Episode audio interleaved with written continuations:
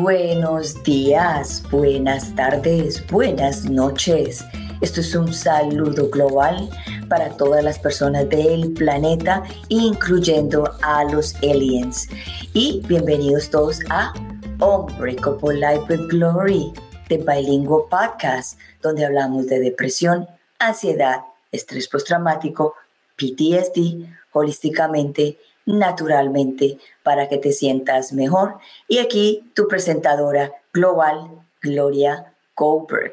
¿Cómo están todos ustedes? Aquí una vez más, feliz, aquí en esta misión que, que, me encanta, que me apasiona, que amo, que adoro y que lo hago con ese gusto y ese amor para poderlos traer, traer todos estos conocimientos para crear conciencia en el planeta, porque ya creando conciencia podemos llegar a la sanación, pero sabemos que esto, todo en la vida es un proceso y no todas las personas saben de los temas y por eso estamos acá para traer estos temas, para crear conciencia, abrir mentes y ayudar a otras personas a que entiendan cómo son los procesos de este planeta.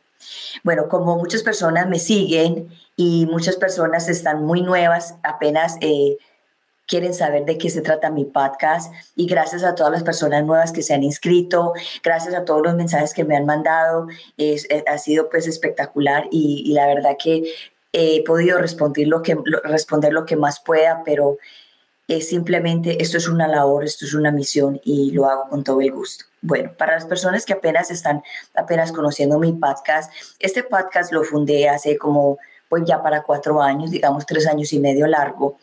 Eh, lo creé para mí, para crear conciencia, para encontrar la solución de muchos problemas, de muchas cosas que yo tenía internamente. Y dije yo, yo voy a crear este podcast para mí. Y yo estaba trabajando mucho el miedo, porque a mí me daba mucho miedo hablar de mi historia, hablar, eh, me daba mucho miedo muchas cosas y sobre todo, sobre todo que esa historia, ese trauma o esa, esa, esa, situación que me pasó a mí, eh, para mí era muy, muy dificultoso, eh, muy, muy, como le digo, desafiante poderlo hablar en público. Bueno, ¿qué me pasó a mí? Hace como 25 años yo estuve secuestrada, me tuvieron en cautiverio por 90 días y en esos 90 días pues me pasó de todo y alcancé a, conocer, alcancé a conocer la depresión, la ansiedad, el dolor, el sufrimiento, la oscuridad, el rechazo, la humillación, eh, todas las emociones habidas y por haber y también encontré el perdón.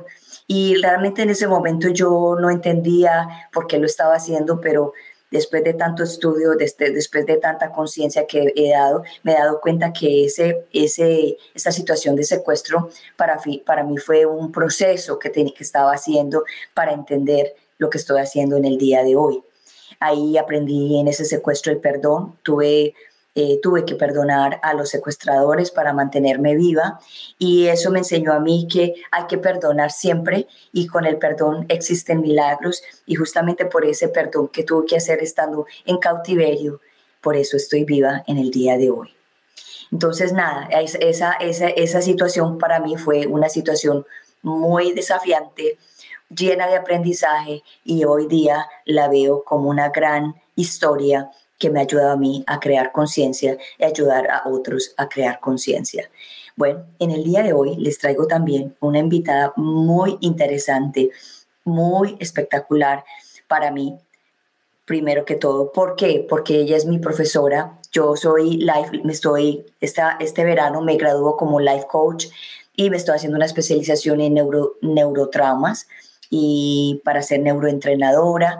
Entonces, mejor que traer a mi profesora, que ha sido una gran parte de mi proceso de, conocimiento, de, de, abrir la conciencia mucho más y de, aumentar más el conocimiento de por qué nos pasan las cosas y, desactivar mis traumas, desactivar muchísimas cosas que van apareciendo a través de la vida con los traumas, con, con, con las situaciones adversas que nos trae la vida.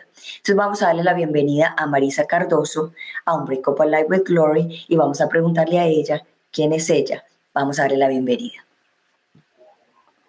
Bienvenida Maritza, ¿cómo estás? Muy bien, gracias Gloria, gracias por invitarme a tu espacio, a compartir con todas estas personas. Bendecido día para todos, día, noche, tarde. Así es. Así es, así es. Marisa, gracias por estar en Unbreakable Life with Glory de Bilingual Podcast. Es un honor tenerte aquí otra vez más. Eh, la, la, vez pasada estuvimos hablando de depresión y ansiedad, porque ese es el tema pues fuerte mío acá en el podcast, pero también me he dado cuenta que hay que expander un poco más ese tema y, va, y conocer más lo que es el cerebro, lo que son los traumas, lo que son los circuitos.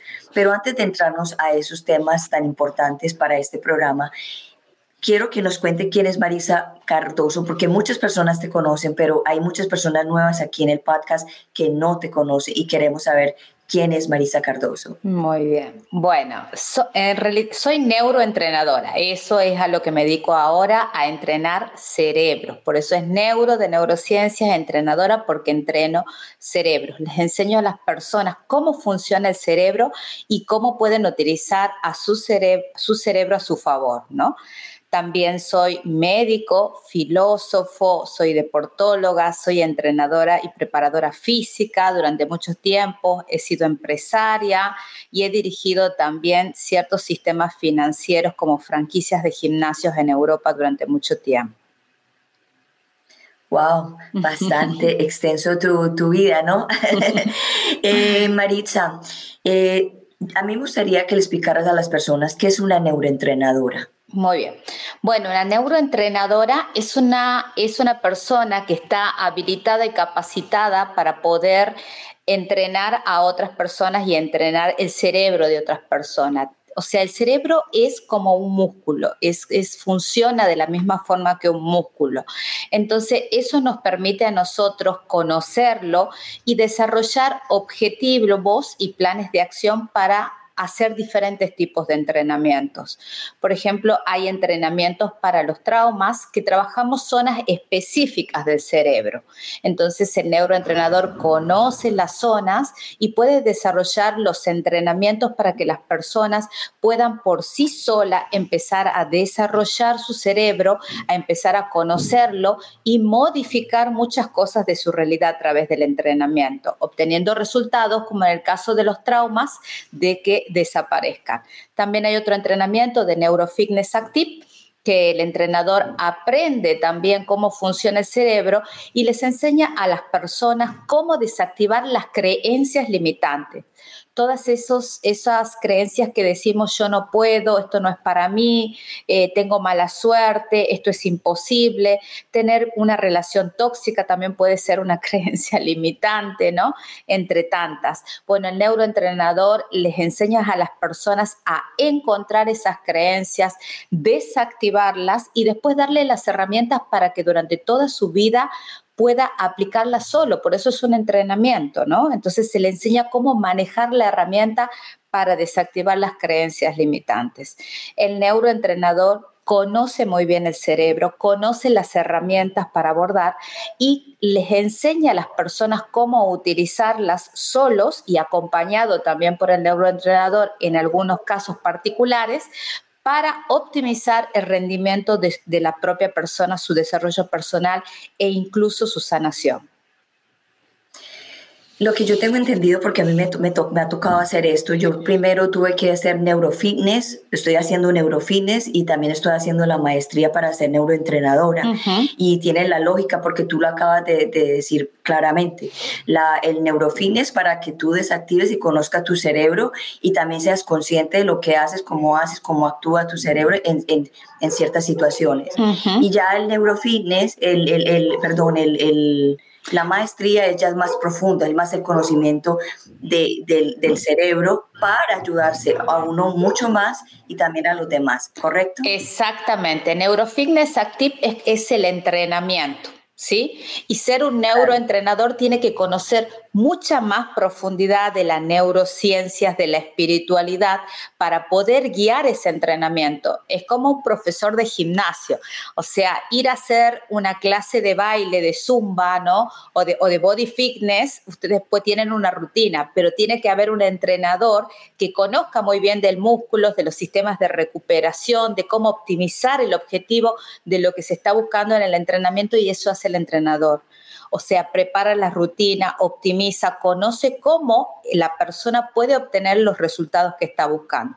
Entonces, neurofitness es el entrenamiento, neurofitness active, y un neuroentrenador es el entrenador que guía a las personas para ese entrenamiento.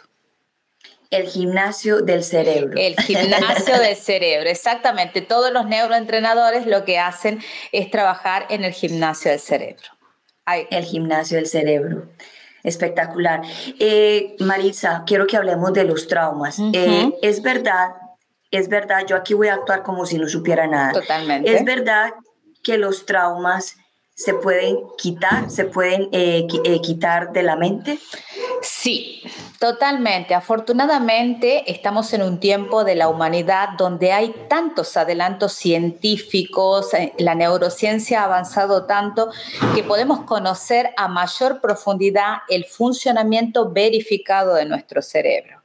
Entonces, esto permite de que el ser humano pueda a tener de una forma más simple las cosas. Al haber tanta información, ahora podemos tener de una forma mucho más simple el conocimiento, por ejemplo, en el caso de los traumas del sistema de defensa. Ya se sabe dónde se acumulan los traumas, dónde se guardan, dónde se archivan. Y al conocer el mecanismo de funcionamiento, de instalación, de guardado, se puede abordar a esa zona directamente y eliminar ese trauma, empezar un proceso de desensibilización. Así que los traumas sí se pueden trabajar. La única condición inecuánime es que estos, estos procesos y estos trabajos son tan personales y tan individuales que en realidad no depende tanto del neuroentrenador el, eh, el poder abordar, porque la herramienta es sencilla. O sea, si yo sé manejar una máquina, que puede ser una licuadora, por ejemplo, si yo sé simplemente poner, pero si yo no pongo la banana o no pongo algo adentro para licuar, no voy a obtener nada.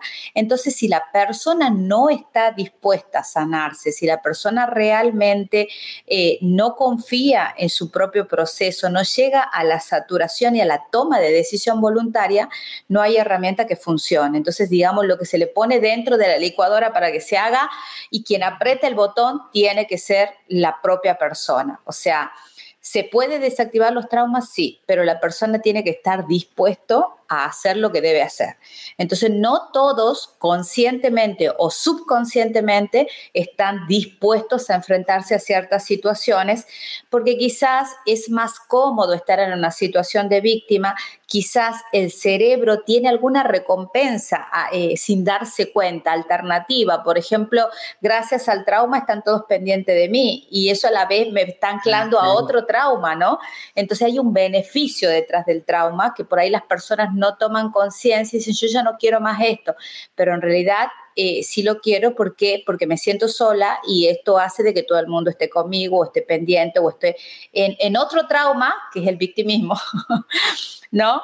Y, y, bueno, entonces se va generando como un círculo vicioso. Por eso específicamente los traumas y también los circuitos que ya se los voy a contar más adelante, eh, necesita que la persona esté dispuesta a, trabajarlo. Entonces, ¿se puede sanar? Sí, se puede sanar. ¿De qué depende? De la persona. ¿Por qué? Porque la herramienta de la licuadora va a funcionar como funciona. Está diseñada así. Nuestro cerebro está diseñado para guardar información, retener y reproducirla. O sea, no hay más ciencia en cuanto a la estructura de esta biocomputadora. Ahora, ¿de qué va a determinar que eso se pueda hacer o no? No es de la máquina sino realmente del que maneja la máquina. Y quien maneja la máquina somos nosotros. Entonces, eso es algo que las personas tienen que tener muy claro, porque las personas dicen, ¿realmente se pueden sanar los traumas? Sí, se pueden sanar con total seguridad, pero no depende de nadie más que el que lo porta. Porque el único que tiene acceso a poner el enter y suprimir esta máquina somos nosotros mismos. Sí, e, e, eso suena muy bonito, pero es un proceso muy largo. Yo, vamos a poner el ejemplo mío. Yo me he gastado mucho tiempo. Hay ciertos traumas que se toman mucho tiempo y hay otros traumas que quizás se pueden resolver fácilmente. ¿Por qué hay algunos traumas son, son más difíciles, o sea, más desafiantes de, de, que salgan del cuerpo, de, de la mente? Y, y porque hay otros que se arreglan fácil. Yo, yo justamente contigo vi algo que hizo el clic, que fue con mi hermano, que estuvo contigo dos horas y mi hermano salió otro y que para mí, porque, no, porque nosotros estamos en este medio y la verdad que si yo no lo veo con mis propios ojos, yo no, yo no hubiera creído lo que pasó con él. En el caso mío, yo me, me he tardado mucho tiempo para poder salir de muchas cosas acerca de, ese secuestro, aunque yo sé que lo mío también viene de mucho de, atrás también, de, mi, de, mi, de, mi, de mi juventud, de cuando estaba pequeñita. ¿Por qué hay otros porque hay traumas tan, tan dificultosos de que salgan del sistema? Bueno, básicamente las personas tienen que entender que un trauma, así como una limitación mental o un circuito, tienen un propósito.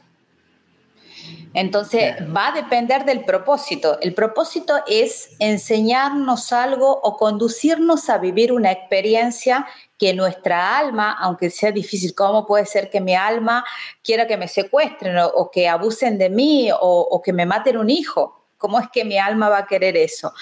O sea, estamos en un tiempo en donde tenemos que empezar a darnos cuenta que no solamente somos esta realidad, que no solamente somos esta mente y este cuerpo, sino que realmente somos conciencia, somos almas. Las personas tienen que ya, indistintamente si tengan una religión o sean ateos, es algo que, eh, que las personas tienen que entender. Somos un alma. Entonces, mientras nosotros nos sigamos identificando con el cuerpo, con la mente y con todo lo externo, es muy difícil que nosotros podamos entender la realidad y las cosas que nos pasan. Cuando nosotros empezamos a tomar conciencia de que somos alma, empezamos a profundizar un poco más en que lo que yo estoy creando en esta realidad que no soy yo, sino que es la información que mi alma de alguna forma está proyectando en esta realidad para que yo pueda aprender algo, entender y crear la experiencia que si es de alto impacto y tiene que ser de shock, es porque mi alma dice, necesita algo realmente fuerte porque esto sí o sí en esta experiencia humana tiene que ser trascendido. Entonces, el trauma es como que me da la posibilidad para poder hacer una gran transformación. Lamentablemente, el común de las personas no conocen esto, ignoran muchísimo de nuestro funcionamiento y de cómo somos los seres humanos. Entonces, esa ignorancia lleva a más sufrimiento, porque no sé por qué me pasa esto, no sé por qué siempre a mí, eh, no sé cómo sacarme esto, no sé cómo sacarme el cuerpo, no sé cómo dejar de pensar en esto. Pero bueno, radica la mayoría de los traumas en la, en la ignorancia de conocernos nosotros como ser humano. Entonces, según el propósito, hay traumas que van a tener mucha más duración y mucho más impacto en nosotros porque van a estar muy arraigados a nuestra biología, muy arraigados a nuestras experiencias y van a ser, va a llevar su tiempo porque afortunadamente, por decirlo de alguna forma, si lleva más tiempo, me va a dar más oportunidad para poder realmente trascender esa experiencia de una forma definitiva en lo que corresponde al propósito de mi alma. Y hay personas que quizás los traumas sí están, pero son un poco más superficiales porque realmente lo que debe aprender se va, va a ser mucho más sencillo y quizás el propósito de eso es que acomode algo de información que su alma no entiende y va a ser mucho más fácil de que salga y de que se resuelva. Que no quita a que la percepción del trauma sea de morirse, ¿no? O sea, hay, una, hay personas que aunque el trauma no impacte tanto y simplemente sea un divorcio o una traición, puede llevarlo a experimentar la sensación de no querer vivir. Y hay traumas que realmente los han puesto en situaciones de vida o muerte, que realmente cuando se reviven pueden también querer llevar a mucho tiempo a no querer existir, ¿no? Entonces, eso, eso es otra cosa, eso es el, el umbral de percepción. Por eso yo digo que no hay traumas grandísimos ni pequeños, hay percepciones y hay propósitos de traumas como nosotros lo vivimos y lo impactamos. Hay personas que ven una cucaracha y se suben a la silla y no bajan y, empiezan a sudar y están en pánico arriba. ¿eh? Y ustedes pueden dimensionar externamente que no es, no, hay no es tanto, ¿sí? Como hay personas que están en las jaulas con los leones y con los tigres, ¿no? Y realmente eh, no tienen pánico y no tienen miedo. Tiene que ver con todo esto. Les vuelvo a repetir, no se trata de que sea grande, pequeño, feo, lindo, de que nos ponga en peligro. Es nuestra percepción y es el propósito de para qué se... Eh, vivimos esa experiencia traumática y qué es lo que nuestra alma siente que nosotros tenemos que extraer de esa experiencia. Quizás esta terminología que estoy utilizando es un poco más compleja para, para los que todavía no entienden y no conocen que somos un cuerpo, una mente y un alma, ¿no? Pero yo los invito a que empecemos a ver que si ya no encuentro soluciones en mi cuerpo a través de fármacos, a través de, psiquiatras, eh, de psicólogos y no tan solo en la mente, creo que si estamos, cuando las cosas no van por un lugar es porque por ahí no va. Eh, en esta vida todo tiene solución y es así, excepto cuando ya nos vamos, no tienen. Y eso es una verdad. Yo los invito a que busquen mucho más adentro y que vayan a, entender un poco esto del alma, a buscar más procesos más profundos y se van a dar cuenta que, que van a encontrar muchas claves para muchos traumas y para muchos procesos que ustedes no entienden.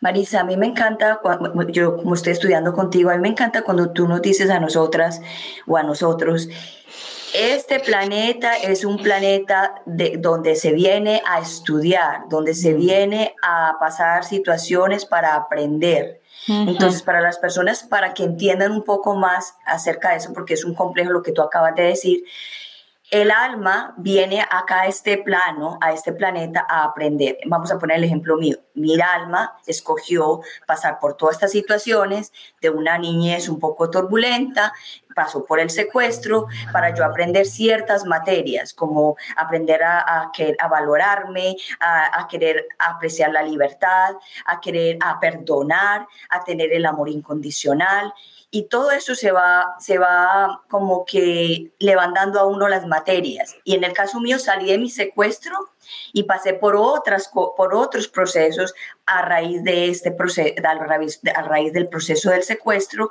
pero también era para mí, para mí aprender, para evolucionar, para poder estar aquí donde estoy en este momento, ayudándolos a ustedes a transformar sus traumas, de que todos los traumas en el momento de decirlo es una bendición, suena un poquito como, como un secuestro, como puede ser una bendición, mm. pero el secuestro fue un momento de, demasiada sabiduría y que hoy lo veo así por todo lo que yo he pasado y por el conocimiento que yo he tenido al lado tuyo también. Totalmente, sí, sí, sí. Por eso yo lo simplifico porque sé que esto es complejo cuando esto va a una comunicación tan generalizada como es un podcast, ¿no? Pero, o sea, yo no quiero que crean nada de esto, es importante que ustedes lo verifiquen y quizás podemos ir a un ejemplo mucho más sencillo. En muchos momentos difíciles de nuestra vida, siempre que llegamos a ese momento de saturación decimos, Dios mío, ¿no? Es cuando llevamos las manos, juntamos las manos y miramos el cielo. Entonces, en nuestro propio inconsciente ya se nos va mostrando que las respuestas a esas situaciones que no tienen una lógica, que no hay ayuda externa que pueda, que pueda asistirnos, siempre buscamos en esa creación, ¿no? Y, y esto es invitar a buscar ese Dios dentro de nosotros que, ya es ciencia, ¿no? No es que no existe, ya es ciencia. La, la neuroespiritualidad como ciencia también ya ha empezado su desarrollo porque científicamente ya se está integrando la parte del alma con la mente y el cuerpo. Entonces también es una ciencia lo que estamos empezando a abordar ahora, ya más allá de las religiones y de las creencias. Así que yo los invito a que hagan esta reflexión en diferentes etapas de su vida. Y qué ha pasado cuando ustedes han podido conectarse con esa energía divina, sea la Virgen, sea Dios, sean ustedes mismos, eh, qué es lo que ha pasado en la vida de ustedes, ¿no? O sea, les ha permitido una transformación, les ha facilitado el proceso bueno, a partir de eso, de esa convicción de que hay una energía superior que realmente nos ha creado y que facilita que nosotros también volvamos a recuperarnos eh, y recuperar nuestra armonía interior, con eso ya es una gran herramienta. So, Marisa, ¿qué son los circuitos? Muy bien, los circuitos son todas esas creencias limitantes, lo que les contaba, son todas esas experiencias que nosotros vivimos en esta realidad que siempre se van a anclar con un sentimiento, siempre se anclan con un sentimiento. Es, es por ejemplo, una limitación puede ser, tú no vales para el fútbol o tú no vales para eh, ser madre ¿Mm? o, por ejemplo, no, yo, yo no puedo, no, yo no puedo relacionarme con los demás. Yo no puedo. O soy tímido. Todo lo que va determinando nuestra personalidad, todo lo que nosotros experimentamos como una dificultad, incluso algunas enfermedades también son circuitos, son experiencias que se activan en nuestro cerebro desde temprana edad que son transmitidos, algunos activados por nuestra mamá, por nuestra, nuestro papá, porque todo lo que ellos creen es lo que nos hacen creer, ¿no? Si mamá cree de que tú tienes que casarte virgen, nos hace creer que tienes que hacerlo y que si no lo haces, te va a castigar Dios o algo así. Entonces estamos ante una creencia. Y después cuando somos grandes nos sentimos culpables cuando tenemos el primer novio y nos llegamos virgen al, al matrimonio, ¿no? Entonces todo es, eso son creencias y eso son limitaciones, no son verdades. Son experiencias de otros que se activan en nosotros y que nos permiten a nosotros terminar de entender qué es lo que nuestra alma todavía necesita aprender. Entonces, si mi mamá me puso esa creencia de miedo, de culpa, eh, de, agresividad, o mi papá me puso la inseguridad, por ejemplo, y no me siento segura de mí mismo, o soy tímido, todo eso tiene una raíz en las creencias que, me, que experimenté cuando era pequeño y que después han ido forjando mi personalidad. Entonces, todos los circuitos son esas creencias limitantes y, son, y nosotros la proyectamos de diferentes formas. ¿eh? Y hay circuitos que cuando nosotros no los abordamos a tiempo, se activan en nuestro cerebro, por ejemplo, el creer que los demás no te quieren. Eso es una creencia. Yo creo que los demás no me quieren ¿por porque no me hablan, porque no me saludan, no me quieren porque no han venido a mi cumpleaños, no me quieren eh, porque no me invitan a, las fiestas familiares o no me invitan a irme de vacaciones o no me tienen en cuenta. Hay tantas cosas que nosotros pensamos y cada vez que nosotros pensamos activamos un circuito mental, unas conexiones neuronales por ese sentir, me siento no querido. Y esas conexiones hacen de que cada vez esa ruta neuronal se active más creando más químicos y esos químicos hacen de que nosotros proyectemos más esa enfermedad, eh, perdón, esa realidad, y si no la proyectamos, nos tragamos esas sensaciones y van a nuestro cuerpo y van a afectar nuestros órganos. Por ejemplo, la persona que se siente no querida, que necesita afecto, puede ser una persona que después desarrolle una diabetes o una prediabetes o un síndrome metabólico. Entonces está diciendo yo necesito azúcar, necesito cariño, entonces puedo empezar a engordar, puedo empezar a tener diabetes, o sea, porque lo que el cerebro no puede procesar, no lo puede transformar, lo deriva al cuerpo para que el cuerpo sea el que se encargue. Pero el cuerpo dice, pero no tengo nada para, o sea, aquí no hay nada. Entonces lo que hace, dice, bueno, dice que necesita cariño. Bueno, ¿y qué dice el páncreas? Hay que liberar azúcar, hay que liberar azúcar porque el azúcar está asociada para el cerebro con el cariño. Nos está pidiendo azúcar el cerebro, bueno, liberamos. Y no nos vamos dando cuenta que cuando tenemos picos de azúcar es porque nos sentimos sin falta de afecto, es porque nos sentimos abandonados, porque nos sentimos solos y es una forma en que nuestro cerebro resuelve con nosotros mismos y no nos damos cuenta que esas limitaciones o esos pensamientos nos están generando enfermedades. Si el azúcar sigue, puede generar una diabetes que también puede seguir deteriorando los demás órganos como la vista, eh, los sistemas genitales que, empiezan a tener impotencia y muchas otras cosas más, porque afecta el azúcar la, la microcirculación, ¿no? Así que bueno, los circuitos son eso, son tanto, tantas cosas que nosotros vivimos y que, desconocemos y que proyectamos en esta realidad que nos producen limitaciones. Puede haber cuatro tipos de limitaciones en cuanto a nuestra salud, limitaciones en relaciones, limitaciones en el dinero y limitaciones en, la, en el ambiente, por ejemplo. Porque nosotros decimos, yo no puedo tener dinero, no puedo tener este coche, no puedo tener vacaciones, no puedo tener descanso, no puedo dejar de hacer lo que hago porque no voy a tener, porque qué va a pasar. Esos son creencias, esos son circuitos, no es verdad. y en las relaciones también. Sí. Entonces, cuando la persona, cuando aquí escuchándote hablar, cuando la persona empieza a hablar que no tengo dinero, no tengo esto, eso es una forma de ansiedad. Totalmente, o sea, es que lo que pasa es que cuando las personas repiten tanto ese circuito, crean esa realidad de forma constante, la proyectan, porque en realidad la están creando con la mente, y cuando, como no entienden cómo funciona el cerebro, entonces creen que eso va a seguir pasando y si realmente esa pérdida de, de dinero, de liquidez puede ser que esté en riesgo los estudios de, sus hijos o quizás su propia alimentación o, la, o el sostén, la casa en sí, entonces ya no es un circuito, ya le activa el sistema de supervivencia. Entonces, el sistema de supervivencia le activa la ansiedad.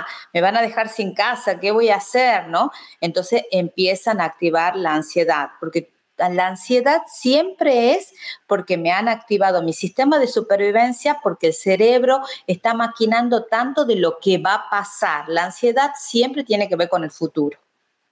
O sea, ¿qué va a pasar si me quedo sin trabajo? ¿Qué va a pasar si me deja esta pareja? ¿Qué va a pasar si mi hijo se enferma? ¿Qué va a pasar si no tengo este trabajo?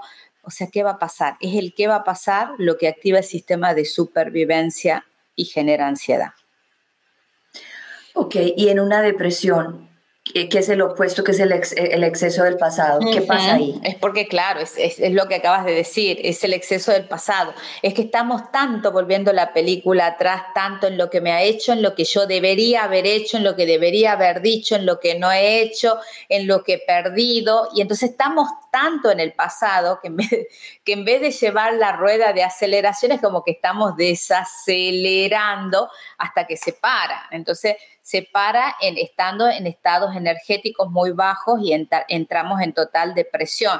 Y la depresión también tiene que ver con nuestro sistema de supervivencia, porque tanto volver al pasado, lo que nosotros empezamos es hacernos el muerto que es el estado de depresión y de apatía. Es cuando ya esos circuitos ya pasan de ser circuitos porque están consumiendo mucha energía vital, tocan nuestro sistema de supervivencia y tenemos la respuesta de parálisis. No quiero hacer nada, ya no, no tengo ganas de nada, pero estamos exactamente eh, en las dos antítesis que pueden ser circuitos, pero que si les damos mucha máquina, van a poder llevarnos a activar traumas y crear traumas por esta repetición activando nuestro sistema de supervivencia, porque básicamente los traumas es porque nuestro sistema de supervivencia está activo.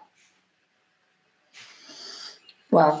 So, ¿Cómo podrían las personas empezar como a darse cuenta? O sea, ¿cómo, sería, ¿cómo las personas se pueden dar cuenta que tienen un circuito? Bueno, las personas eh, eh, se van a dar cuenta siempre porque gracias, nos han dado una biocomputadora y un biotraje. Yo le digo biotraje al cuerpo, que es el que va a detectar, es, el, que, el sensor y la alarma que nos está diciendo que algo que está sucediendo afuera de nosotros, que estamos sintiendo, no está en equilibrio. Nosotros ignoramos algo de eso. Por ejemplo, si alguien viene y me dice, tú, tú siempre eres una inútil o tú, a, ti, a ti siempre te sale todo mal, ¿no? O, simplemente que te digan, ay, ¿cómo te vas a comprar ese, ese pantalón? y tú, y tú vienes contento con el pantalón y, crees que te queda súper lindo y, no le gusta al otro, yo qué sé, ¿no? Entonces ya eso empieza, ay, pero ¿por qué me dices si a mí me gusta, no? Pero ya, puff, como que nos pinchan el globo y ya el cuerpo empieza a sentir. Entonces el cuerpo empieza a sentirse incómodo, pero de lo que te gustaba mucho ya lo dejas al pantalón ahí y quizás ni te los pones, porque va a depender tu percepción de, de si realmente te importa lo que los demás dicen o no, ¿no? Si no, te los vas a poner contenta. Pero ya el cuerpo nos está diciendo que hay algo que no nos ha gustado. Por ejemplo, el juicio. Si yo dejo el pantalón y no me lo pongo más, es porque realmente mi limitación son los juicios externos, lo que los demás van a decir, lo que los demás opinan, y eso es una creencia. Entonces ya el cuerpo me está diciendo. Por ejemplo, si alguien me dice, em, vamos a ir eh, de vacaciones, todo tu, todos vamos de vacaciones a tu casa. Y tú justo esas vacaciones querías estar sola porque son vacaciones, ¿no?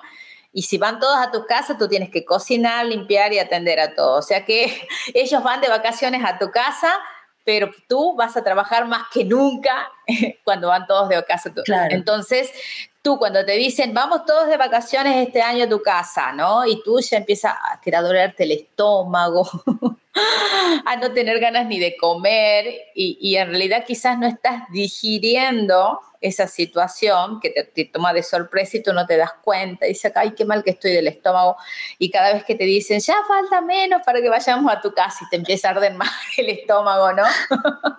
Entonces, por ejemplo, ahí el cuerpo nos avisa, el cuerpo nos dice, o cuando una pareja dice, este, este, este, este, fin de semana me voy con mis amigos, no, no, no nos vemos este fin de semana, ¿no?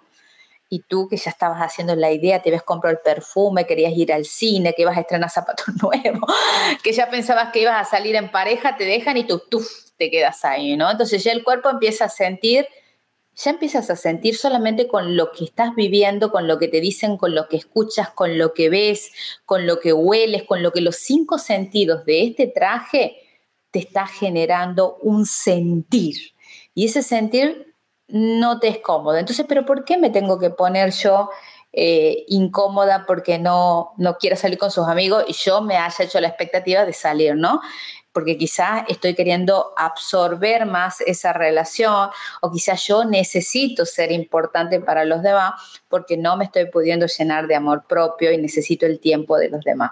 Entonces, cada circuito me va a estar invitando, cada sensación física me está invitando a que me empiece a analizar a que me empiece a observar y no piense, ay, pero yo que me voy a comprar los zapatos y todo, y que quería ir y que hace un montón que no salimos, mentira, hace dos sábados que han salido, ¿no? Pero ya empezamos a exagerar todo, ¿no? Y en vez de, ver el problema, eh, ver, ver esto como una oportunidad, lo vemos como un problema y, y, culpándole porque no me quiere, porque no me lleva, porque está pendiente más de sus amigos y yo, o sea, no. Es eso común, es que yo no me valoro ahí me está diciendo ese circuito que yo no me valoro, porque estoy esperando que el otro haga o me dé para sentirme bien. Entonces hay tantas, tantos circuitos que ustedes no se pueden imaginar diariamente, hasta desde que van conduciendo un auto y se les cruza alguien de sorpresa, ya les activa un circuito. El que el semáforo no pase y el tráfico les han activado un circuito. Que se les pinche la rueda del auto es un circuito, porque a nadie le gusta, ¿no? Que pasen esas cosas. Entonces, todo lo que a mí me genera incomodidad, desagrado, no me gusta, que me genera cosas en el cuerpo, el cuerpo está diciendo, hey, mira lo que estás creando, porque tú lo estás creando. Wow, sí. Eh, otra pregunta que te voy a hacer acerca de, que tú mencionaste las relaciones tóxicas.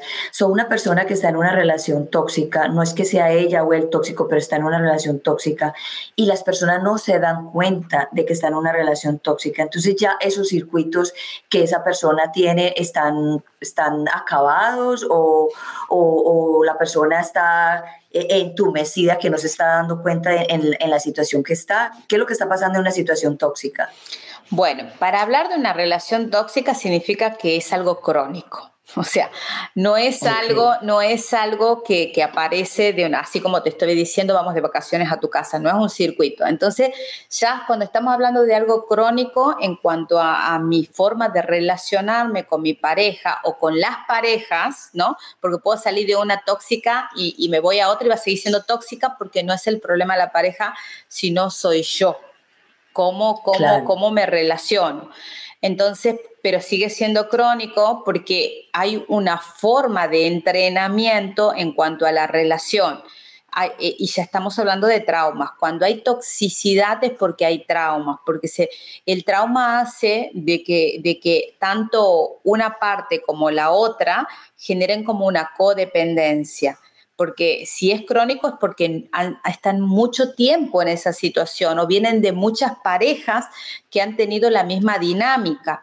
Entonces como que se va generando eh, una adicción a esto, se va generando la creación de receptores en el cuerpo para, para poder percibir ciertos umbrales de agresión que es como el tabaco o es como el alcohol. Mientras yo más fumo, más receptores de nicotina voy fabricando y en vez de fumar un cigarrillo para satisfacerme, necesito dos, necesito tres, necesito cuatro. Y, y, dicen, pero no sé por qué estoy fumando cada vez más. Y en realidad esa necesidad física me está diciendo que estoy yo creando en mi estructura biológica receptores para ese tipo de movimiento, actividad o experiencia.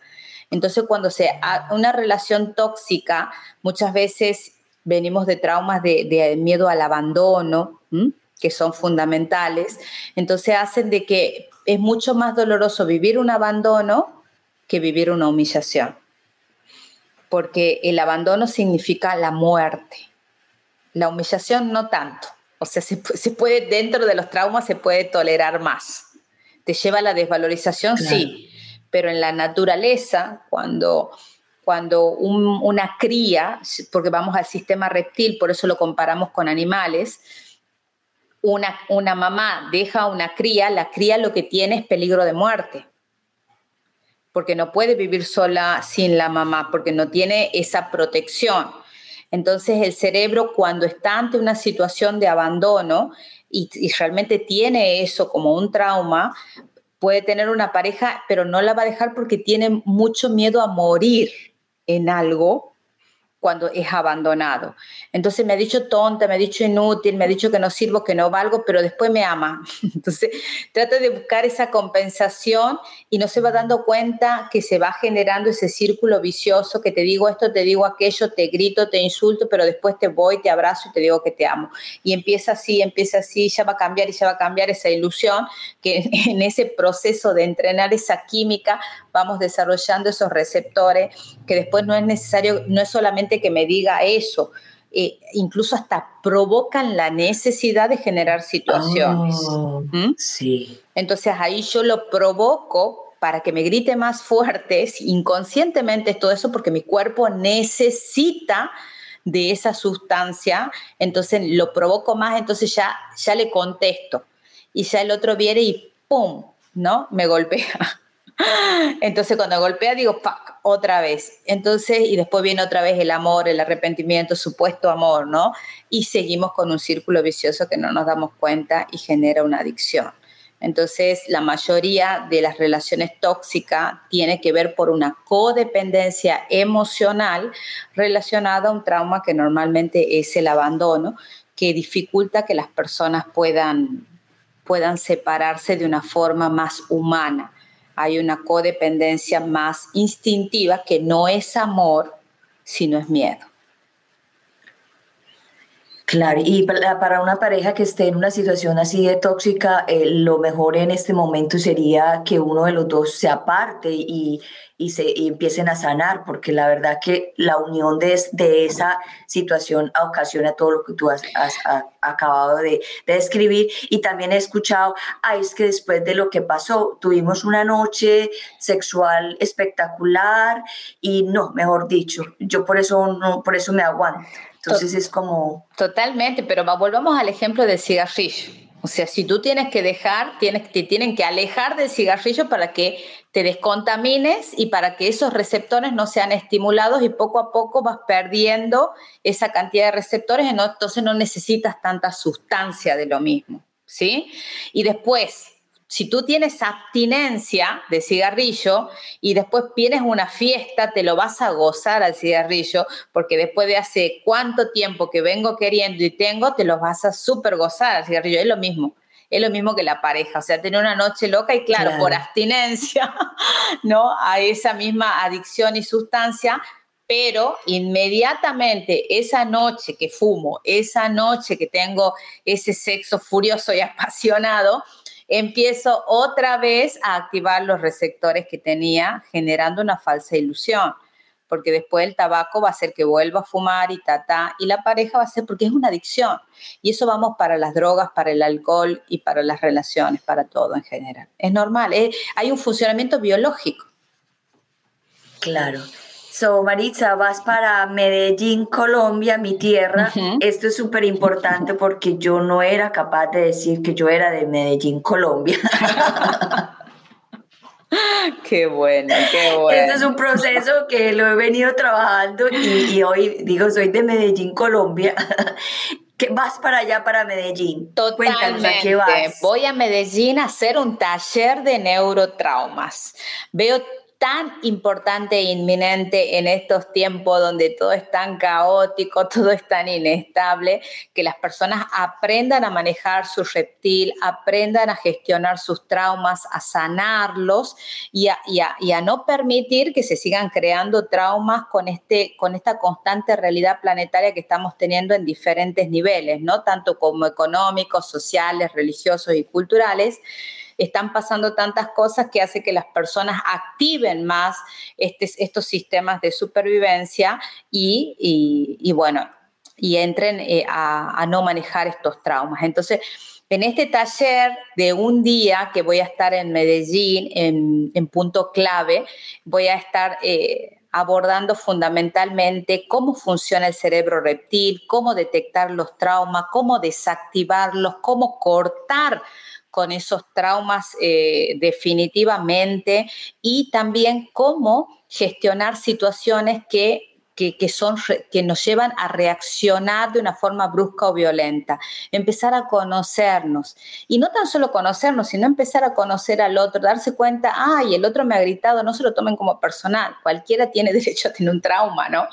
Entonces, eso también tenemos que empezar a entender que quizás una persona nos ataca de una forma descontrolada o irracional, quizás no está siendo consciente, no, seguro que no, está siendo consciente de su comportamiento y de las consecuencias porque está siendo movilizado por un trauma.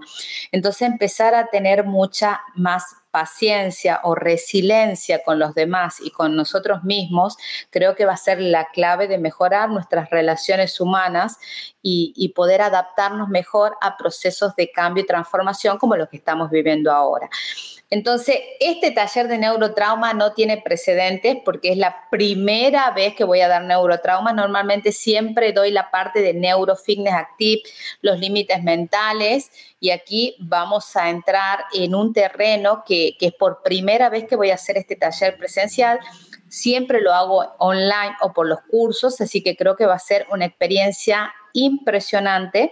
No me crean, tienen que ir, vivirlo y verificarlo y van a ver que realmente cuando ustedes conocen el cerebro, cuando ustedes entienden las herramientas para poder manejarlo y gestionarlo, la vida se transforma totalmente. Marisa, ¿qué pueden encontrar eh, cuando las personas dicen voy a ir a este taller? ¿Qué pueden ellos, eh, cómo pueden salir ellos de ahí?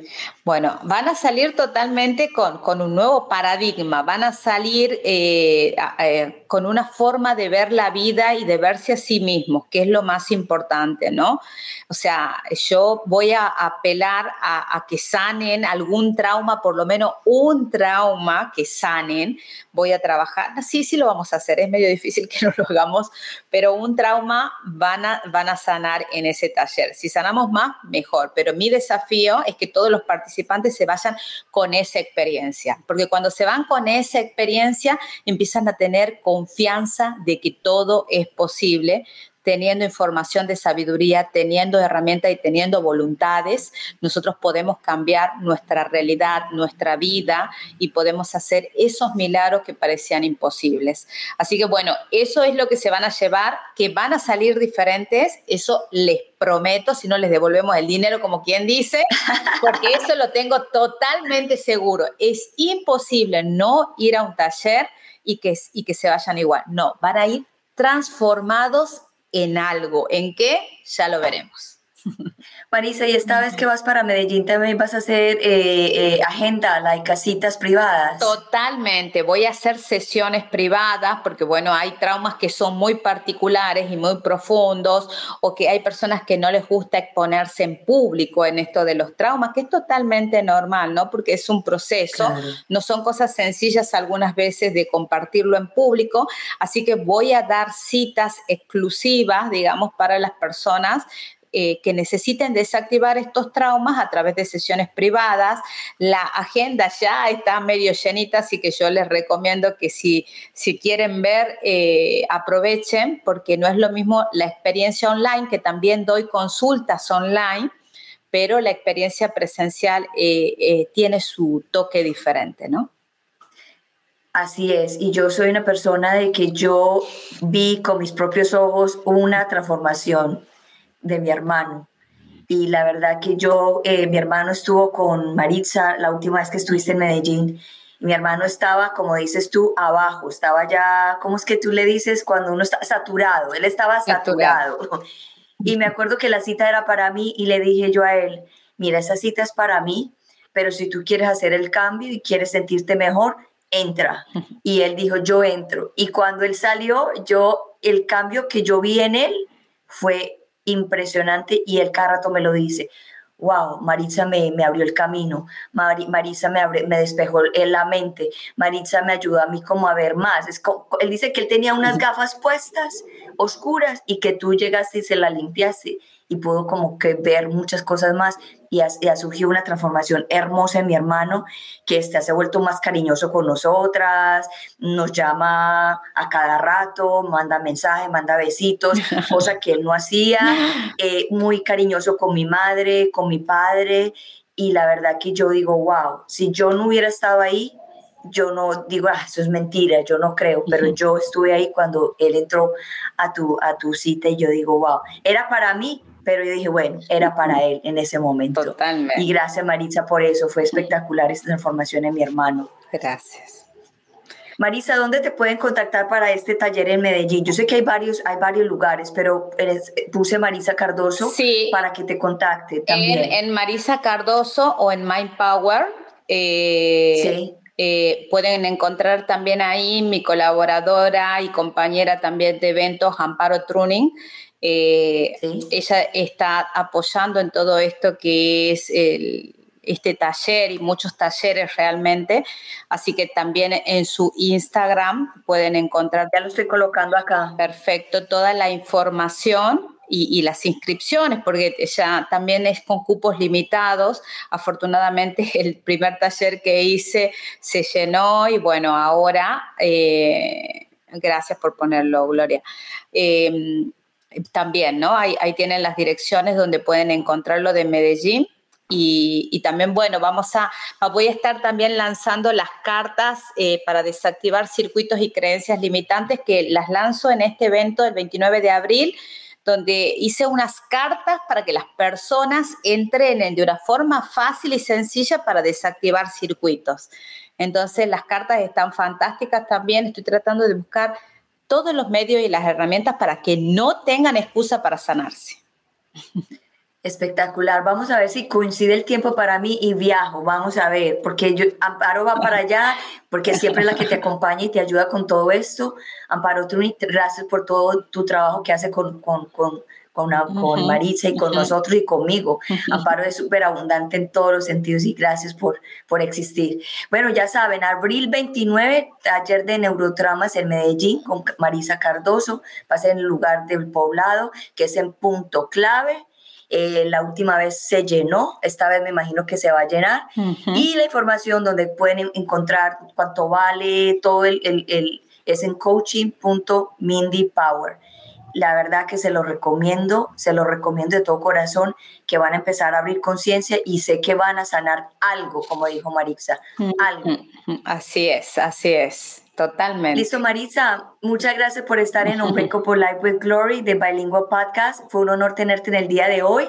Y antes de irnos, me gustaría pedirte un mensaje para las personas que están pensando quitarse en la vida en el día de hoy. Bueno, a todas las personas les quiero decir que realmente dentro de todos nosotros existe esa esencia. Quizás por nuestros traumas no queremos existir, por, por, todas las cosas que hemos experimentado, que no entendemos e ignoramos, mucho, mucho, vemos mucha oscuridad y no vemos solución. Pero yo quiero apelar a esas conciencias, porque todos la tienen, aunque no las puedan ver o conectar que realmente hay un ser, hay un, hay, hay un alma que tiene un propósito que a través de esa oscuridad no la están pudiendo ver, que se permitan conectarse, que permitan conectar con la esencia divina que hay dentro de todos nosotros y que se refugien y se anclen ahí, porque a partir de ahí la luz va a empezar a expandirse desde adentro hacia afuera. Entonces, los invito a que hagan ese esfuerzo si realmente eh, el suicidio nunca va a ser una solución, nunca, todo lo contrario, van a permanecer en esa oscuridad durante mucho más tiempo de lo que ustedes se imaginan si, tienen esa opción. No es inteligente. Y yo creo que se nos ha dado la inteligencia como seres humanos y esa conciencia que somos porque tenemos un gran potencial que todos lo tenemos. Wow, muchísimas gracias por ese hermoso mensaje. Gracias por estar aquí, Maritza, y nos vemos pronto. Gracias. Gracias. Chao, chao. Adiós, adiós. Wow, espectacular en el día de hoy. Espero que les haya quedado claro lo de lo que es un trauma, que es un circuito, cómo se forma, eh, con los ejemplos que dimos. Y si usted está en Medellín, les recomiendo este taller súper, súper espectacular. Eh, probablemente quizá pueda tener la oportunidad de viajar solamente a ese taller, porque la verdad que lo que ella dice en persona es algo diferente. Yo vengo estudiando ya con ella, ya vamos para unos siete meses y la verdad que es espectacular lo que, lo que, lo que he aprendido con ella y lo que he podido desactivar y lo que he podido avanzar con todos mis traumas y con todas mis, mis, mis, mis emociones, mis circuitos y la verdad que la recomiendo de todo corazón.